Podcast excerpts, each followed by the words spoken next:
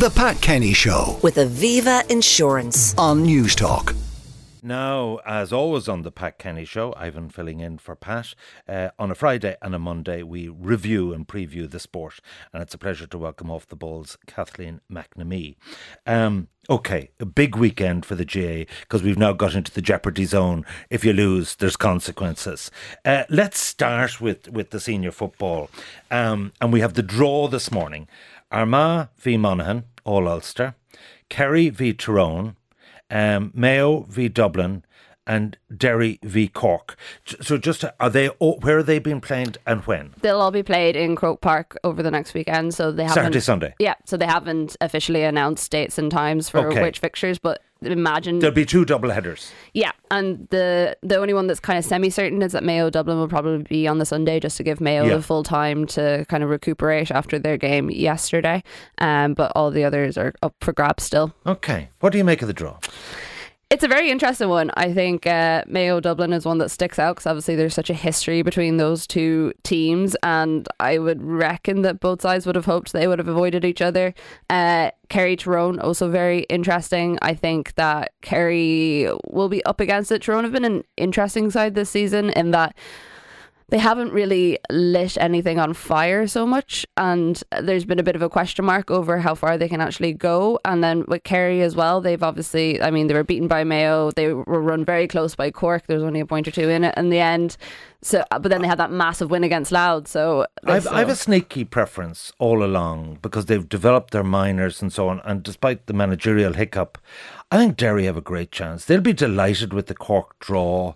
Uh, you know, three Ulster teams are going to go out there. You know what I mean? Like the way it's it's facing up. I mean, like the favourites are Dublin and Kerry. Yeah, th- I think they would have to be after this. But also, I mean, I agree with you in what you're saying about Derry, but also Cork have been so impressive this season, and I think people Ah, have they under. I mean, I think that that Roscommon left it behind them, didn't they? They did, but also like that was a quite a strong Roscommon team, and Cork still came out with a win at the other side. Like I think they've been uh, a slow burn possibly throughout the championship, and maybe like sometimes people have underestimated them. I do still think Derry have more in them, and I don't think they'll leave it behind in the same way that Roscommon did. I mean, Davy Burke talking about the game afterwards, you could just tell how disappointed he was and how he knew it was there for them to take. Um, but yeah, it could come to a very interesting situation where you have nearly all all Ulster teams in the Yeah. final stages. Well, the Dubs will have something to say about that. Now, uh, the hurling. Uh, better news for Galway. Um, Tip are out. Tight encounter, and Clare sauntered uh, through Dublin. Uh, wh- wh- what's next in the hurling? Uh, well, next in the hurling is the next stages. So I think Limerick are facing Galway up next, and Yeah. that's going to be a tough one for Galway. But also, I think a lot of people think that after putting it up to Tipperary in the way that they did the weekend, that there's a lot more space for them to grow as a time or as a team.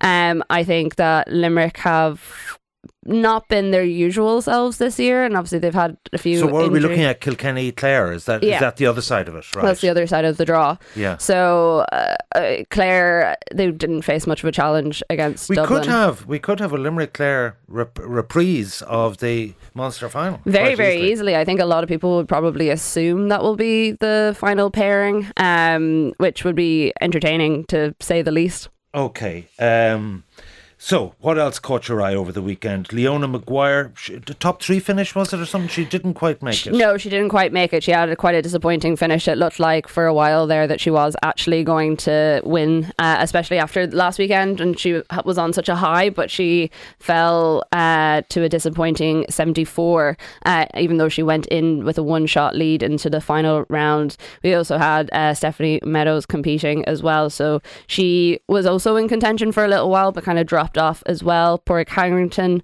won at the weekend. Great. He had a stunning last round, didn't Yeah, he absolutely did. He everyone kind of thought he was down and out, um, but he was five shots back, I think, at one stage, and he managed to rally to defend the title. So that was the uh, Dick Sporting Goods Open, which he won last year as well. So he retained the title there, What's finishing this 18 under par. Formula One story? Ryan Reynolds, who's involved in Wrexham, and and Rob McElhenney. Um, what's the story? Like, I'm a huge Max Verstappen Red Bull fan. What, like, and I don't think they'll be losing any sleep over this. What's happening? Yeah, so they've bought shares in Alpine Racing and they're basically doing a bit of a takeover of different sports. Um, I think they've had so much success with Wrexham and both of them have talked before about how much they enjoy Formula One. Kind of continuing on from the whole hype that came with Drive to Survive and how many people got invested and interested in the sport after that. And they decided to buy shares in Alpine with the hope that they can build it and develop it. They said they obviously it's not one of the mega teams, but they want it to develop over the next couple of years and become one of the more competitive sides, which will, will be an interesting challenge considering how one sided F1 is at the moment. And and if we talk on Friday, I'd love to get the insight of off the ball and all these transfers that are not happening. Mason Mount, uh, Declan Rice, and so on. It does it does seem to be kind of inconclusive a lot of this. Yeah, but it is also uh, like very early in the transfer window as well. And say one with Declan Rice, it was pretty much expected he would go to Arsenal, and all of a sudden Manchester City became interested in it. The stuff with Mason Mount and United is complicated because obviously United don't have owners yet. So Well, I hear the Qataris have bought it, well, that, and they're just going through the process.